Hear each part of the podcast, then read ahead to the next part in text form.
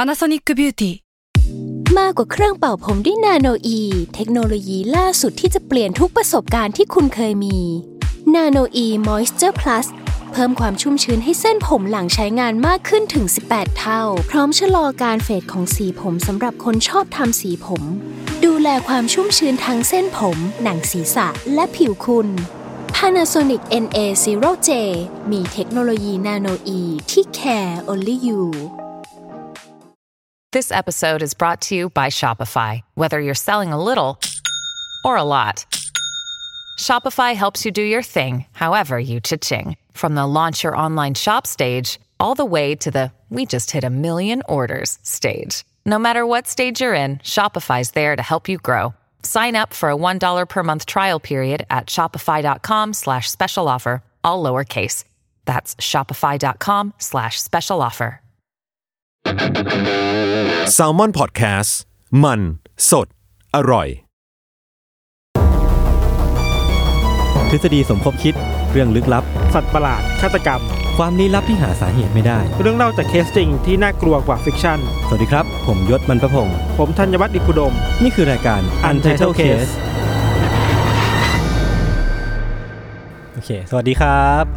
ส พี่ วัสดี ทัน ครับ ไม่สวัสดีครับ สวัสดีครับ โอเผมแนะนำตัวก่อนเลย ผมชื่อยศนะครับ จริงๆ ก็ชื่อเล่นก็ชื่อยศ ชื่อจริงก็ชื่อยศ เป็นครีเอทีฟอยู่ที่ Salmon Lab ครับผม ครับผมทันครับ ชื่อจริงชื่อธัญวัฒน์ครับ ตอนนี้เป็นกรรมาธิการอยู่ที่ The Matter ครับ โอเคครับผม วันนี้เราสองคนก็จะมา พี่อย่า คุย พูด เรื่อง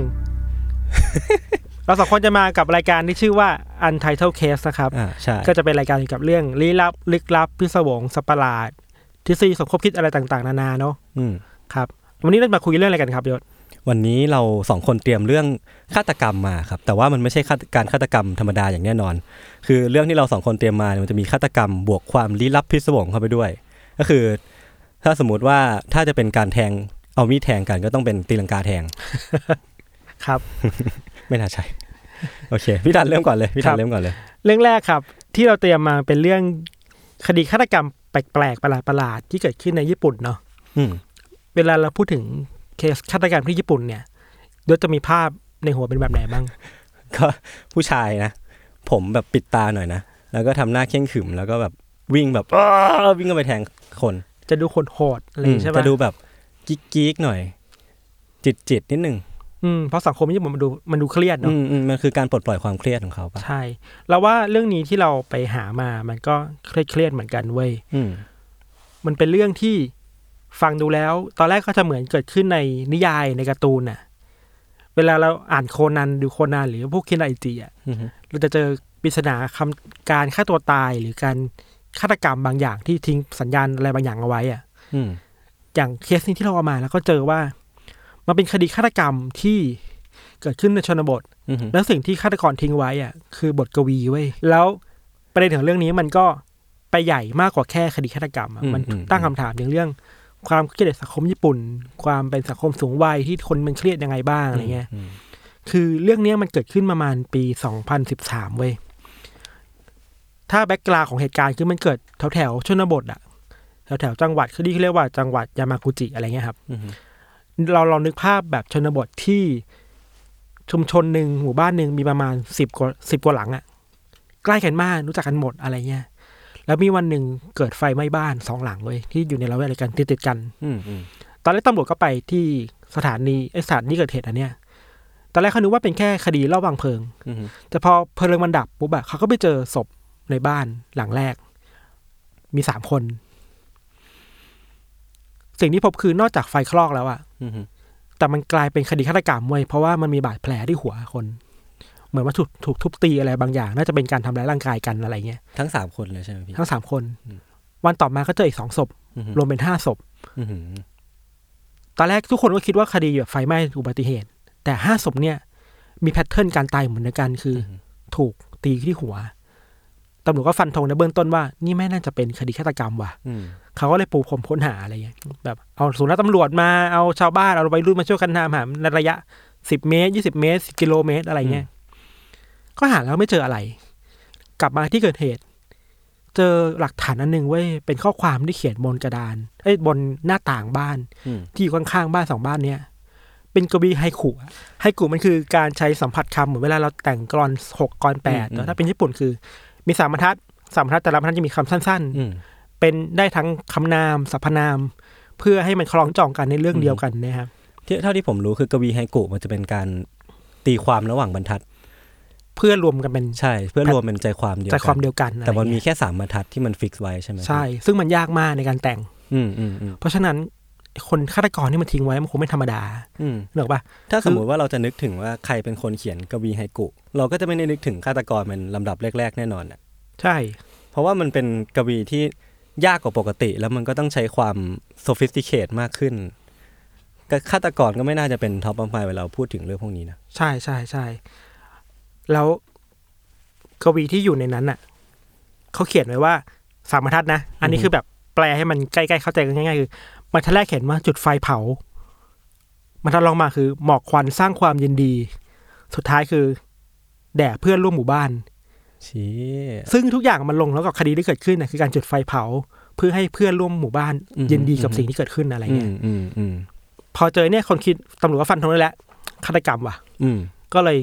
ปูพรมขยายพื้นที่การค้นหามากขึ้น แล้วก็ไปเจอผู้ต้องสงสัยคนหนึ่งเว้ย อืม เป็นคนอายุประมาณสักหกสิบหกสิบเอ็ดซึ่งก็คือไม่แก่มากอะไร อื เงี้มย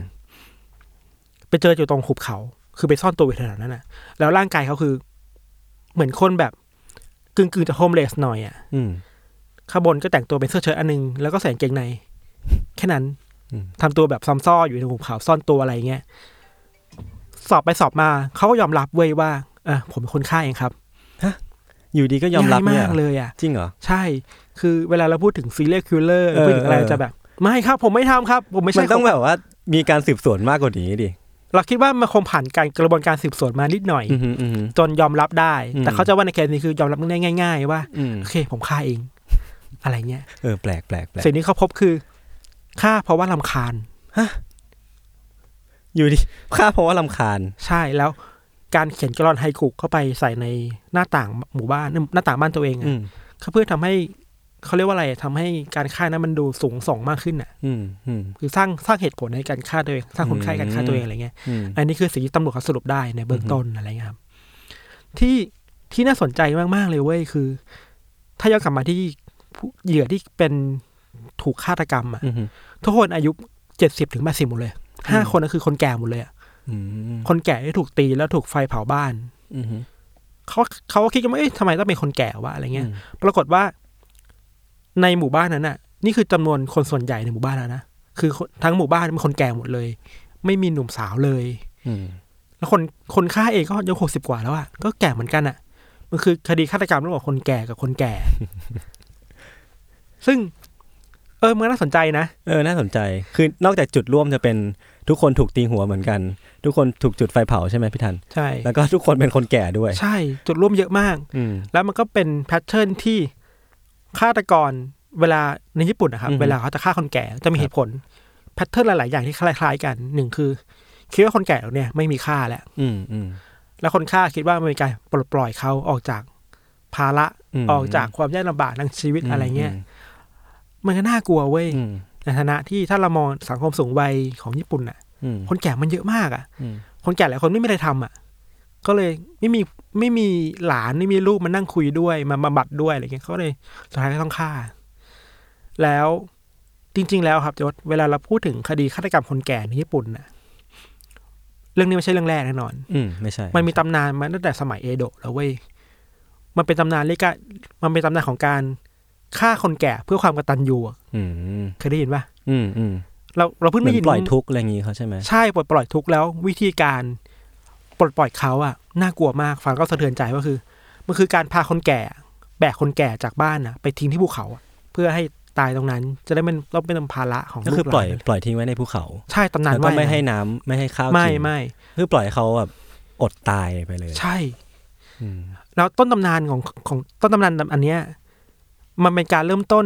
ความอยากตายของคนแก่เองด้วยนะไม่ใช่ว่าลูกหลาน อ๋ออ อยากพาเขาไปอ่ะ ไม่ใช่ว่าเราไปคิดแทนเขา ใช่ แต่เป็นคนแก่เองที่อยากตาย มาขอร้องว่า อืม พาพาป้า พายายไปทิ้งเถอะอะไรเงี้ย ฟังแล้วก็น่าเศร้าแล้วก็น่ากลัวในเวลาเดียวกันอะไรเงี้ย อืม ลองคิดถึงสภาพเห็นภาพเด็กหนุ่มคนหนึงต้องอุ้มคนแก่เพื่อไปทิ้งอะไรเงี้ยน่ากลัว แต่ว่า มันก็มีทางในแง่กตัญญูเนาะที่คิดว่าโอเคแหละ เราปล่อยให้คนแก่เขาไปปลดปล่อยชีวิตกันในภูเขาอะไรเงี้ยแต่อีกแง่หนึ่งมันก็เป็นนะแง่ที่เขาเรียกว่าอะไรอะความความผิดปกติในจิตใจคนอะ อือฮึ มันเหมือนมนุษยธรรมอะเวลาจะฆ่าคนหนึ่งมันใช้เวลาเยอะแต่นี่ฆ่าฆ่าคนในนามความกตัญญูอะ อืม มันแบบเฮ้ยมันโคตรเทาเลยอะ อืมจริงจริง มันมัน จริง มันไม่ดำอะ จริง ๆ สมัยนี้มันเหมือนว่ามันก็อยู่ก้ากึ่งกันแล้วอะผมว่ามันคือการดีเบตแล้วว่า เรามีสิทธิ์ในการเลือกที่จะตายได้ไหมอะแม้กระทั่งคนหนุ่มสาวก็ตาม คือมันเป็นเป็นสิ่งที่กำลังถกเถียงกันอยู่นะณปัจจุบันนี้นะพี่ ใช่ แล้วตำนานแบบเนี้ย มันก็อยู่ในรากรากสังคมญี่ปุ่นมานานแล้วเว้ย อือฮึ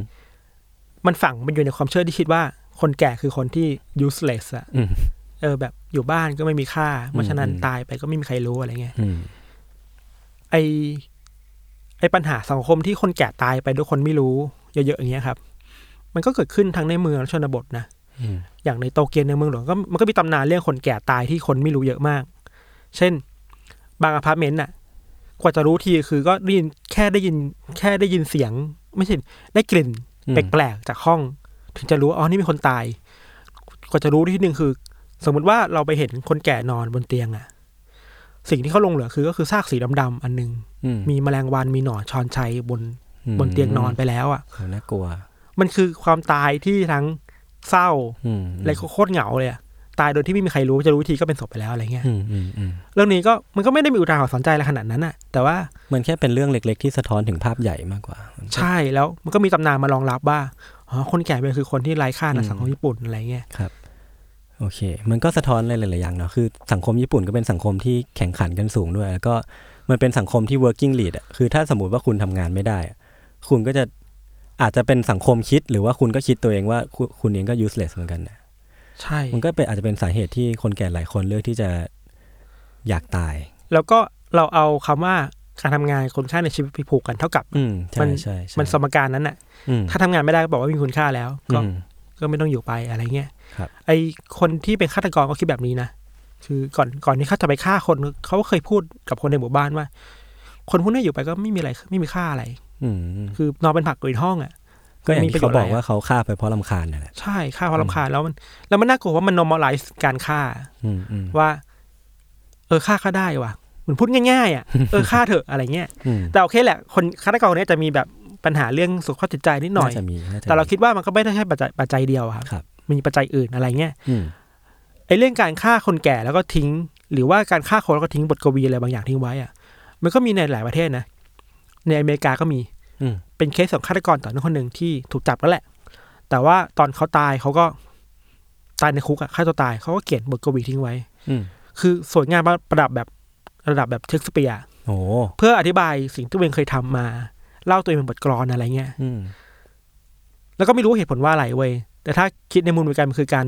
สร้างคุณค่าให้ความตายตัวเอง อืมมันคือการสร้างคุณค่า ใช่ว่าโอเคมัน อือืม มันสูงส่งนิดหน่อยนะคมัรั น บ ไม่ได้การค่าทั่วไปแล้วนะอะไรเงี้ย อืม ก็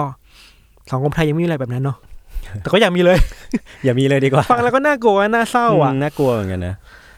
โอ ครั เค บ เวลาเราจะอธิบายแบบนี้คือสังคมสูงวัยแหละ คน อืม แก่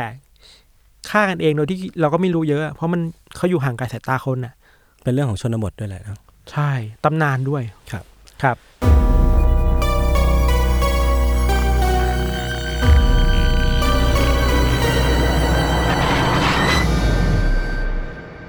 โอเคของพี่ทันเป็นเรื่องฆ่าแล้วทิ้งบทกวีทิ้งไว้ ของผมเดี๋ยวผมเล่าเริ่มเล่าเรื่องแรกก่อนดีกว่า ในในปี 18 1887 ที่ฝรั่งเศสเนยครับคือ มันจะมีนายตำรวจนายหนึ่งชื่อว่าโรเบิร์ตเลอดูแต่ถ้าอ่านเป็นฝรั่งเศสนะก็จะเป็นโฮแบร์เลอดาฮู เค ไม่ต้องพยายาม ยาก เล ยากกว่าเดิมอีก คือ เขาเนี่ยเป็นตำรวจหนุ่มอายุ 35 คือในปารีสเนี่ยถูกขนานนามกันว่าเป็นตำรวจที่เก่งที่สุดเลยนะ ก็คือมีอยู่วันหนึ่งเขาก็ถูกเรียกให้ไปสำรวจคดีชาวประมงหายธรรมดาเลย ก็เมื่อเดินทางไปถึงที่ท่าเรือนอร์แมนดีที่เป็นที่เกิดเหตุเนี่ยเมื่อตอนบ่าย เขาก็รู้สึกว่าเขามีเวลาว่างตั้งวันหนึ่งก็เลย อยากพักผ่อนก่อนที่จะเริ่มทำงานอย่างเต็มที่ ก็เลยเข้าไปนอน แล้วก็วันรุ่งขึ้นก็ตื่นมาก็ไปหาที่สถานีตำรวจเลยปกติ ก็เมื่อไปถึงสถานีตำรวจอะ เขาก็เลยรู้ว่าจริง ๆ แล้วเรื่องที่ชาวประมงหายอะ อาจจะต้องเอาไว้ก่อนเลย เพราะว่ามีเรื่องที่สำคัญกว่านั้นเขาอีกแทรกเข้ามา อืม คือเป็นเรื่องของนักธุรกิจหนุ่มคนหนึ่งที่ถูกยิงตายที่ชายหาด ในสภาพศพมันคือดูโดดถูกยิงข้างหลังอะแล้วแบบคว่ำหน้าจมกับทะเลไปเลยแล้วเขาก็เลยรู้สึกว่าเฮ้ยเขาก็เลยโดนมอบหมายให้ไปสำรวจคดีนี้แทนที่จะไปสำรวจคดีชาวประมงหาย เมื่อเขาไปถึงที่เกิดเหตุอะมันเป็นชายหาดใช่ไหมพี่ร่องรอยที่เราน่าจะพบอันดับแรกๆก็คือรอยเท้า อืม อืมเขาก็ไปสำรวจรอยเท้านั้นก่อน แล้วก็นอกจากรอยเท้าเขาก็เจอเศษกระสุน ปลอกกระสุนน่ะที่ที่ที่น่าจะเป็นอาวุธที่เอาไว้ใช้ก่อเหตุเนี่ยตกอยู่ตรงนั้นด้วย ก็คือไอ้ตัวรอยเท้าเนี่ย เมื่อนายโรเบิร์ตผมขอเรียกโรเบิร์ตแล้วกันเนาะเมื่อนายโรเบิร์ตเนี่ยเข้าไปสำรวจใกล้ๆเนี่ยเขาก็รู้สึกว่าทำไมรอยเท้าตรงนี้มันคุ้นๆจังเลยเขาก็เลยให้ทีมนิติที่ที่มาด้วยกันเนี่ย เอาไอ้ไอ้แบบแบบรอยเท้าที่ชัดเจนที่สุดอะเอาไปจำลองเป็นแบบแบบจำลองขึ้นมา ปรากฏว่า อันนี้เราคิดในใจว่ามันจะมี อย่า คำตอบ เพิ่ง อะไร อย่า บา เพิ่ง ง อ อย่าง ย่าเพิ่ง ไม่รู้ว่าเราเหมือนกันเปล่าโอเค เอ โอ อ เคครั เขา บ เขาก็พอได้แบบจำลองมาปุ๊บเนี่ยเขาก็แบบแยกปลีกวิเวกไปเลยนะ ไปนั่งสำรวจไอ้แบบจำลองเนี้ยอยู่คนเดียว ประมาณชั่วโมงสองชั่วโมง แล้วอยู่ดีเขาก็เดินกลับมาที่สถานเตรียมตำรวจตรงนั้นอะแล้วบอกว่าไม่ต้องหาคนร้ายแล้วครับ ผมรู้ตัวคนร้ายแล้ว อ่ะ คนนั้นคือนายโรเบิร์ตเดอเลดฮู ผมก็ไม่แน่ใจเขาอ่านตัวเองว่าไงเหมือนกันนะ เออ อาจจะ เขาอาจจะบอกว่าผมเองครับที่เป็นคน ก็ ร้าย คือตัวเองใช่ไหม ใช่เป็นคนร้ายเอง คือแบบว่าทุกคนแถวนั้นนะไม่เชื่อเลยนะว่าว่าเขาเป็นคนฆาตกรรมเอง เพราะว่าเขาเป็นตำรวจและฝีมือดีด้วย อืม เขาก็คิดว่าแบบนายตำรวจคนเนี้ยอาจจะทำงานหนักเกินไปจนจนทำให้พูดอะไรที่ไม่จริงออกมาหรือเปล่าแบบมึนๆหรือเปล่า อืมอืม เขาก็บอกว่านายโรเบิร์ตคนนี้ก็บอกว่าเขาอะมีอาการละเมอเดินไปทำนู่นนี่เป็นเรื่องปกติอยู่แล้ว แล้วก็คือเนื่องจากไอ้รอยเท้าที่เขาค้นพบตอนแรกอะมันเป็นรอยเท้าที่ไม่มีหัวแม่โป้งพี่ แล้วตัวนายโรเบิร์ตคนเนี้ยก็ไม่มีหัวแม่โป้งเหมือนกัน ก็เลยรู้ว่าตัวเป็นตัวเอง ใช่ก็เลยรู้ว่าเป็นตัวเอง แล้วก็เท้าเนี่ยมันก็คุ้นๆมากว่าเป็นเท้าตัวเอง แล้วก็ปลอกกระสุนนะพี่ที่ตกที่ผมบอกว่าตกอยู่ในที่เกิดเหตุอะก็คือเป็นปลอกกระสุนรุ่นเดียวกับปืนที่เขามี แล้วในปืนที่เขามีอะสล็อตมันก็หายไปสล็อตหนึ่งเช่นกัน คือทุกหลักฐานเนี่ยมัด ทุก ตัว ห เอ ลัก งมาก ฐาน เลย มันมัดว่า เออเออ เขาเองเป็นคนทำ เออ แต่ว่าทุกคนเนื่องจากทุกคนยังไม่เชื่อ แต่ว่าเนื่องจากเขาหลักฐานมันฟ้องอย่างนั้นอ่ะ ก็เลยถูกจับไปอยู่ในกรงอยู่ในขังคุก อืม แต่เนื่องจากว่าเขาทุกคนไม่ได้เชื่อว่าเขาเป็นคนฆ่าจริง ๆ ก็เลยมันไม่ใช่ลักษณะถูกขังแบบนักโทษเท่าไหร่ อาจจะเป็นแค่การคุมขังซะมากกว่า เพราะเพราะฉะนั้นเขาก็เลยมีโอกาสที่จะยังได้รับสิทธิ์ในการพกปืนอยู่ เพราะว่าเขาก็เป็นตำรวจนะเนาะก็ทุกคนก็ไปขังแล้วก็ไม่มีอะไรเกิดขึ้น จนมาถึงวันหนึ่ง อยู่ดีเขาก็ลุกขึ้นมาเดินตอนกลางคืน แล้วก็เอาปืนที่เขาได้รับสิทธิ์ให้พกเนี่ยไปยิงผู้คุมตายคนหนึ่ง คือยิงในคุกอะเหรอ ยิงในคุกเลย ทีเนี้ยคนก็เลยเริ่มเชื่อว่า เขามีอาการละเมอเดินไปฆาตฆาตกรรมคนจริง มันจะอ้างเปล่าวะ ๆ ไม่แน่ใจพี่คือคือเรื่องที่ผมอ่านมามันเป็นอย่างเงี้ย อ่าา คือ าา คือผมก็เลยสงสัยว่าเอ่อเดี๋ยวผมเล่าอันนี้จบก่อนแล้วกันคือคือ หลังจากที่เขาเขาเขาฆาตกรรมผู้คุมเนี่ย เขาก็ทุกคนก็เชื่อแหล้วว่าเขามีอาการอย่างนี้จริง ๆ แล้วก็รู้สึกว่าเขาน่าจะต้องรับการทรีทเมนต์แต่ว่าเมื่อเนื่องจากสมัยนั้น ผมว่าอาจจะยังไม่ได้มีการรองรับ ไม่ได้มีการวิเคราะห์ผลผลทางสมองขนาดนั้นก็เลย เขาถูกส่งให้ออกไปอยู่นอกปารีสแล้วก็ถูกหมอหรือว่าถูกตำรวจควบคุมอย่าง จนห้าสิบปีอ่ะจนกว่าเขาจะตายไปเลยอะก็คือเหมือนไม่ได้รับการไว้วางใจอีกต่อไปแล้ว ก็ทีเนี้ยผมก็เลยไปเสิร์ชมาไว้ยพี่ว่า การละเมอเดินมันเกิดขึ้นได้ยังไง นี่เดี๋ยวผมจะลองอธิบายให้ฟังถึงสลิปไซเคิลของมนุษย์ก่อนแล้วกัน ครับ คือไอ้การนอนของเรามันถูกแบ่งออกเป็น 2 โหมดนะพี่ โหมดแรกคือโหมด REM กับอีกโหมดคือ NIEM ก็ REM เนี่ยมันย่อมาจาก Rapid Eye Movement หรือก็คือการเคลื่อนไหวของตาอย่างมาก ก็ผมแปลผมแปลตรงไปปะ ได้อยู่แหละ โอเค อีกอันหนึงคือ NIEM ก็คือ Non Rapid Eye Movement ก็แปลตรงๆก็คือการหลับแบบฝันกับหลับแบบไม่ได้ฝันอยู่นั่นแหละ มันต่างกันที่ความฝัน มันมันไม่ได้ต่างกันที่ความฝัน มันคือต่างกันตรงที่แบบเครื่องเครื่องที่มันจะ detect eye เนี่ย อ่า คือช่วงช่วงที่เราช่วงที่อยู่ใน REM อ่ะตาเราจะเคลื่อนไหวอยู่ แต่ว่าช่วงที่เป็น NREM เนี่ย ตาเราก็จะนิ่งสนิทแล้วก็เป็นเหมือนเป็นเป็นอยู่ในช่วงสเตทที่หลับลึกมากกว่า คือเมื่อเมื่อเราเริ่มนอนหลับเนี่ย สมองเราก็จะเข้าสู่ระบบ NREM ก่อน มันโดยในระบบ NREM ตรงเนี้ยมันจะแบ่งออกเป็น 3 ช่วงก็คือ N1 N2 แล้วก็ N3 โดย N3 เนี่ยคือสเตทที่เราจะหลับลึกที่สุด หรือว่าเขาจะเรียกว่า deep sleep อะพี่ ก็คือพอเราเริ่มนอนหลับปุ๊บ เราจะเริ่มเข้าสู่ N1 สอง N1 ก่อน แล้วก็ค่อยๆ ไปสู่ N2 แล้วก็หลับลึกและเป็น N3 แล้ว ทีเนี้ยจาก N3 อ่ะ มันจะค่อยๆ กลับมา N2 แล้วก็จะเข้าสู่ NIM ซึ่งจะเป็นช่วงที่เราฝันนั่นเอง ก็คนปกติเนี่ยจะเริ่มจะตื่นก็ต่อเมื่อฝันเสร็จหรือว่าอยู่ระหว่างฝัน แต่ว่าจะไม่มีใครจะตื่นขึ้นมาระหว่างที่หลับลึกอยู่ เพราะฉะนั้นอาการละเมออะทั้งทั้งละเมอพูดและละเมอเดินเลยนะพี่ มันจะเกิดจากการที่คนเนี่ยตื่นจากการ deep sleep อะแล้วก็อยู่ดีก็อยู่ใน awake state เลยอะ อืม ก็คืออยู่ดีก็ตื่นมาเลย เพราะฉะนั้นร่างกายหรือว่าสมองของเราอะก็จะถูกเหมือนเหมือนถูกกักขังอยู่ในระหว่างการหลับกับการตื่น ก็คือบอดี้มันตื่นแล้วอะแต่สมองยังไม่ตื่นอะ ภาษาพีพีคือกึ่งหลับกึ่งตื่นอะไรอย่างเงี้ย เอ ป่ะ อ มันคือกึ่งหลับกึ่งตื่น เออ เลย พี่ทันเคยละเมอไหม เคยบ่อยเลย จริงเหรอ พี่ละเมอเป็นยังไง ละเมอล่าสุดคือไปเปิดตู้เย็นอ่ะ จริงเหรอ นี่คือพี่ละเมอถึงขั้นละเมอเดินไปเปิดตู้เย็นเลย ใช่เรากลับบ้านแล้วเข้าใจว่าเราเหนื่อยๆมากอ่ะ อืมอืม แล้วแม่เราก็เห็นมันมีห้องห้องรับแขก อืม ซึ่งดูทีวีกันอ่ะ แม่เราเห็นเราเปิดประตูจากห้องนอน เดินเข้าไปห้องครัวก็เปิดตู้เย็น แล้วก็ไม่หยิบอะไรกลับมาแล้วก็ปิดแล้วก็เดินเข้าไปกับหลับ อันนี้คือพี่ไม่รู้ตัวเลยใช่ไหม ไม่รู้ ในนี้อันนี้นานยังอันนี้นานยัง ปีที่แล้ว อ๋อ ที่ เหรอ ที่จำความได้เว้ย แต่ว่าตอนละเมอเราพอรู้สึกตัวนะ ไม่ อืม ไม่รู้เรื่องมันหรือเปล่ามันมันเหมือนเห็นภาพอะไรบางอย่างว่ามึงกำลังจะเดินไปอ่ะ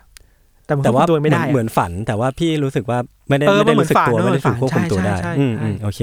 ละเมอเนี่ยมันก็มีตั้งแต่ละเมอพูดแล้วก็ละเมอละเมอเดินไปเดินเปิดตู้เย็นแบบพี่ทันนั่นแหละ แต่ว่าส่วนใหญ่มันจะเป็นการละเมอที่ทำแอคชั่นแบบซ้ำๆอย่างเช่นลุกขึ้นมานั่ง หรือว่าลุกขึ้นไปทำความสะอาด ถ้าเอ็กซ์ตรีมหน่อยก็คือลุกไปเปิดตู้เย็นแบบพี่ทันหรือว่าทำอาหาร หรือว่าขับรถก็มี หรือว่าเอ็กซ์ตรีมกว่านั้นก็คือละเมอไปฆ่าอย่างที่เรื่องที่ผมเล่าให้ฟังตอนแรก ครับ อืมทีนี้ผมก็เลยไปเสิร์ชเพิ่มเติมว่าจะมีเรื่องเรื่องราวเกี่ยวกับการละเมอขับรถไปฆ่าคนไหม เพราะว่ามันมันดูเป็นไปไม่ได้มากที่สุด คือ เลย ตำรวจคนเนี้ยก็ไม่ได้ทำไปฆ่าคนที่อยู่ใกล้ๆบ้านหรือบ้างเดินทางไกล อ๋อไม่ไม่ไม่เดี๋ยวผมมีอีกเรื่องหนึ่ง โอเค เออเป็นเรื่องของคนที่ละเมอเขาอ้างว่าละเมอขับรถไป 20 กิโล เพื่อที่จะไปฆ่าแม่สะพ้ยตัวเอง มันต้องแขนมากขนาดไหนวะ ไม่รู้ ไม่รู้เลยไม่รู้เลยพี่ โอเค เดี๋ยวผมเริ่มเล่าเริ่มเล่าอีกเรื่องหนึ่งแล้วกัน ครั เนาะ บ คือคดีของเคนเนตสปาร์คคนเนี้ยคือผู้ก่อคดีชื่อเคนเนตสปาร์คคดีนี้มันเกิดขึ้นในปี 1980 1987 คือคุณเคนเนตสปาร์คคนนี้เนี่ยเป็นคนแคนาดาอายุที่ 23 ปี แต่งงานแล้วก็มีลูกสาวอายุ 5 เดือน คือตัวเคนเนตสปาร์คเองผมต้องเล่าอย่างนี้ว่าเขาเป็นคนที่สนิทกับครอบครัวมาก ทั้งแม่สะใภ้แล้วก็คุณยายเขาเองเนี่ยเขา แม่สะพ้ยเรียกเขาว่าเป็นยักษ์ใหญ่ใจดีเนื่องจากคุณเคนเนตปาร์กเนี่ยเป็นคนตัวใหญ่มาก แล้วก็เรียกเรียกกันเหมือนสนิทชิดเชื้อกันในครอบครัวมากครับ แล้วก็จุดเริ่มต้นของไอ้คดีตรงเนี้ยมันคือในช่วงก่อนวันเกิดเหตุเนี่ยเขาได้ไปยุ่งเกี่ยวกับการพนัน แล้วก็ทำให้ทำให้เสียเงินไปอย่างมาก แล้วก็แบบอยู่ในวิกฤตการเงินขั้นหนักเลยอะเพื่อใช้หนี้เขาเลยต้องแบบต้องใช้เงินเก็บของครอบครัว ทั้งทั้งของแม่สะพ้ยเองแล้วก็ของของครอบครัวเขาเองอะเนาะแล้วก็เริ่มที่จะโกงเงินที่ทำงานด้วย พอทีเนี้ย พอเขาโกงไปสักพักอะเรื่องมันก็แดงแล้วเขาก็ถูกไล่ออกจากที่ทำงาน ทีเนี้ยมันก็เลยเป็นบ่อกเกิดของความเครียด เครียดไปสักพักเขาก็รู้สึกคือในในในต่างประเทศเนี่ยมันจะมีตามซีรีส์พี่พี่ทันอาจจะเคยเห็นที่เขาแบบเป็นวงล้อมกันคุยกันเรื่องปัญหา วง อืมอืม บำบัด มาบำบัดกัน จิตใช่ใช่ทีเนี้ยคุณเคนเนตคนเนี้ยเขาก็ไปเข้าร่วมการบำบัดตรงนี้เกี่ยวกับการพนันนะนะแล้วเขาก็เหมือนเหมือนตัดสินใจได้ว่าเขาจะบอกเรื่องเนี้ยกับแม่สะพ้ยกับคุณยายเขา เพราะว่าเขาทนไม่ไหวแล้วที่จะแบกมันไว้คนเดียว ก็เลยคืนคืนก่อนหน้าที่จะไป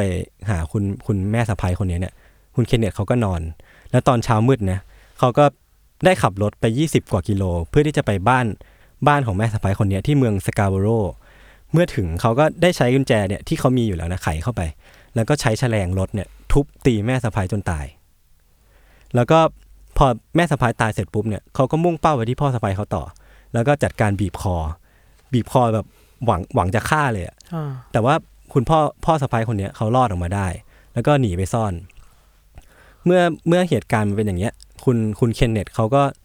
ขับรถไปที่สถานีตำรวจที่ใกล้ที่สุด แล้วก็บอกว่าผมคิดว่าผมเพิ่งได้ฆ่าคนไปสองคนครับ คืออาการเหมือนคุณตำรวจตอนแรกเลย คือสารภาพตัวเองออกมาเลยว่าแบบเป็นคนฆ่าจริงๆอะ เพราะว่ารู้ตัวหลังจากนั้นก็ไม่นานเนาะ อืมแล้วก็คือสิ่งที่เคนเนตพูดกับตำรวจเนี่ยไม่มีใครเชื่อเลยนะ แม้แต่ผู้เชี่ยวชาญการนอนก็ยังปักใจเชื่อไม่ลง แต่ว่าหลักฐานเนี่ยมันก็พร้อมอีกแล้วเหมือนเหมือนคดีตำรวจตอนแรกเลย คือคลื่นสมอง EEG ของคุณเคนเนตคนเนี้ยเขาบ่งบอกเลยว่าแบบเขามีปัญหาด้านการนอนจริงๆหรือว่าการคลื่นสมองช่วงนั้นของเขาอะมีปัญหาจริงๆมันขึ้นขึ้นสูงกว่าคนปกติ คือการนอนละเมอเดินเนี่ยค คลื่นสมองมันก็จะสูงกว่าปกติอยู่แล้ว แต่ว่าของคุณเคนเนตนี่สูงกว่าปกติสูงกว่าการละเมอเดินขึ้นไปอีกอะ่ะก็เลยเหมือนเป็นหลักฐานชิ้นแรกที่ที่เหมือนทำให้ตำรวจเชื่อได้ว่าคุณเคนเนตอาจจะละเมอฆ่าฆาตกรรมจริง ๆ แล้วก็อย่างที่ไม่ได้บอกไปว่าคุณเคนเนตเนี่ยเพิ่งเพิ่งเข้าร่วมวงบำบัดมาเองนะเพิ่งเข้าร่วมวงบำบัดการการติดพนันมา แล้วเขาก็ตัดสินใจว่าจะไปบอกทางครอบครัว ซึ่งมันก็เลยแบบไม่มีเหตุจูงใจอะไรเลย ที่เขาจะไปฆ่าแม่สะพ้ายเขาตอนนั้นน่ะ อืม มันก็มันก็เลยแปลกๆตรงนี้ แล้วก็ช่วงเวลาที่เกิดเหตุก็สอดคล้องกับหลักฐานของคลื่นสมองที่ได้รับอย่างพอดิบพอดีตำรวจก็เลยศาลก็เลยยกฟ้องคดีนี้ว่าคุณเคนเนตไม่ผิด เพราะว่า ไม่รู้ตัว ไม่รู้ตัวเป็นการละเมอเดินไปฆาตกรรม น่าสนใจเนาะ อืม คือ สนใจเราฟังยศรถเราตลอดเราสนใจเรื่องนี้แหละ สุดท้ายแล้วจะลงโทษยังไงวะ อืม หมายถึงว่า รู้ตัวแค่ไหน แต่สุดท้ายแล้วก็มีมีคนตายไปแล้วอ่ะ อืม มีคนตายไปแล้ว แล้วใครจะรับผิดชอบอ่ะ ใช่ใช่ แล้วคิดแบบเล่น ๆ ว่า แล้วสมมติกลายเป็นผีอ่ะ กูจะโกรธลงไหมวะ จะกดลงไหมวะ จะโกรธลงไหมว่าแม่งละเมอฆ่ากูอ่ะ เจตนาแค่ไหนอะ เอออั อันนี้ก็น่าสนใจ เออ ในในเชิงกฎหมายเนอะแต่ อืม แค่ แต่มันจะมันต้องมีคนอ้างได้เลยว่ะหมายถึงว่าต้องมีเคสอื่น มี บ้าง มัน อ้าง มี ใช่ไหม เดี๋ยวผมผมเตรียมมาอีกเคสหนึ่งคือเคสเนี้ยเป็นเคสที่เขาดิ้นไม่หลุด คือมันเป็นเรื่องของผัวฆ่าเมีย แล้วก็ฆ่าแม่สะพ้ายด้วย ด้วยขวานและค้อนก็คือแบบอาการเหมือนคันก็แบบทุบทุบทุบแล้วก็เอาค้อนค้อนตีเอาขวานฟาด แล้วก็หวังจะฆ่าลูกทั้งสองคนด้วย โดยลูกสาวเนี่ยถูกทำร้ายจนคางแตก แล้วก็ปล่อยทิ้งไว้แบบเพื่อที่จะไปทำร้ายลูกชายต่อ แต่ตัวลูกชายเนี่ยหลังจากที่ถูกฟันไปที่หูอะไม่แน่ใจว่าหูขาดหรือเปล่านะแต่ว่าลูกชายสามารถ จับกลุ่มพ่อไว้ได้แล้วก็ไปส่งตำรวจ ทีนี้ข้ออ้างที่พ่อใช้ของต่อตำรวจก็คือเขาเขาฝันอยู่ตลอดเขาละเมอ ในฝันเนี่ยเขากำลังต่อสู้กับฝูงนกกระจอกเทศอยู่ ก็คือเขาไม่ได้รู้ตัวว่าเขากำลังทำลายครอบครัวอยู่ อ่า เขาฝันว่าเขากำลังสู้กับฝูงนกกระจอกเทศเขาเลยต้องป้องกันตัวเอง ซึ่งเรื่องเนี้ยที่เขาใช้ไปไปเป็นข้ออ้างกับศาลหรือว่าตำรวจเนี่ย มันไม่จริง เพราะว่าตัวลูกลูกชายเนี่ย อ้างว่า พ่อเขาได้บอกว่าให้ปิดไฟด้วยเดี๋ยวแม่ตื่น ระหว่างที่เกิดการเหตุการณ์ทำลายขึ้นนะนะเพราะฉะนั้นแสดงว่าพ่อเขาเนี่ยรู้ตัวตลอดว่าเขากำลังทำเหตุการณ์นี้อยู่ เพราะปกติเป็นการอาการละเมอเดินอะจะไม่รู้ตัว จะแบบไม่รู้ตัวว่ากำลังทำอะไรอยู่ แล้วก็ตาถึงตาจะเปิดนะ แต่ว่าเขาจะไม่รับรู้อะไรทั้งสิ้นเลย จะไม่พูดคุยอะไรกับ ใช่ คร แต่ว่าเหตุการณ์เนี้ยที่เขาพ่อเขาอ้างมามันไม่เป็นจริง เพราะว่าพ่อเขายังบอกให้ลูกเขาอะไม่ต้องเปิดไฟ เพราะว่าเดี๋ยวแม่จะตื่นเอา แปลว่ายังมีสติสัมปชัญญะ ใช่ ครบ มัน ถ้ แปล วน ว่า อะไรอย่าง มี งี้ ส ใช่ไหม ติสมปชัญญะครบถ้วน อืม เวลาเราเกิดคดีแบบเนี้ยครับ มันจะมีคำอธิบายยังไงบ้างนะเราเราคิดถึงเร็วๆแบบ เวลาเราเรียนจิตวิทยาอะไรมา อืม มันจะมีคนที่วิเคราะห์ว่าไออาการละเมอการฝันมันมาจากเขาเรียกว่านะซูเปอร์อีโก้ข้างในอีโก้ข้างในที่มันถูกถูกถูกเก็บทิ้งไว้ อื อะ มอืมอืม อะไรที่เราไม่สามารถพูดได้ในชีวิตจริง ไม่สามารถด่าใคร อืม ไม่สามารถฆ่าใครได้ในชีวิตจริง มันจะเก็บอยู่ในส่วนลึกของหัวใจอะ ครับ แล้วมันใช้การฝันนี่แหละ อืม มาระบายออกในในที่ อืม ฝันอะไรเงี้ย อันนี้ก็จะเป็นเรื่องของจิตวิทยา ใช่หรือแบบอาจจะเกลียดแม่สาวแม่เมียมากเลยว่ะ อืม พูดไม่ได้ว่ะแค้นมากอะไรเงี้ย โอเค คือคือผมก็ไปเตรียมไปเสิร์ชมาเพิ่มนะว่าสาเหตุของการละเมอเดินอ่ะ มันมันเกิดขึ้นเพราะอะไร แต่ว่ามันเหตุผลจริงๆ มันอะมันอะยังสามารถไม่สามารถสรุปได้ชัด แต่ว่ามันน่าจะมาจากหลายสาเหตุครับ คือหนึ่งเลยคือการเติบโตของระบบประสาทส่วนกลางที่ช้ากว่าปกติ คือการละเมอเดินมันเกิดขึ้นในเด็กมากกว่าผู้ใหญ่ แล้วก็พักผ่อนไม่เพียงพอ หรือว่าเป็นไข้หรือเหนื่อยเกินไป หรือว่าเครียดอะไรเงี้ย คืออย่างอาจจะเป็นสาเหตุที่พี่ทันละเมอไปเปิดตู้เย็นก็ได้นะ หิว เราหิว เครียด ก็บอกแม่ดิแม่เตรียมข้าวมาหน่อย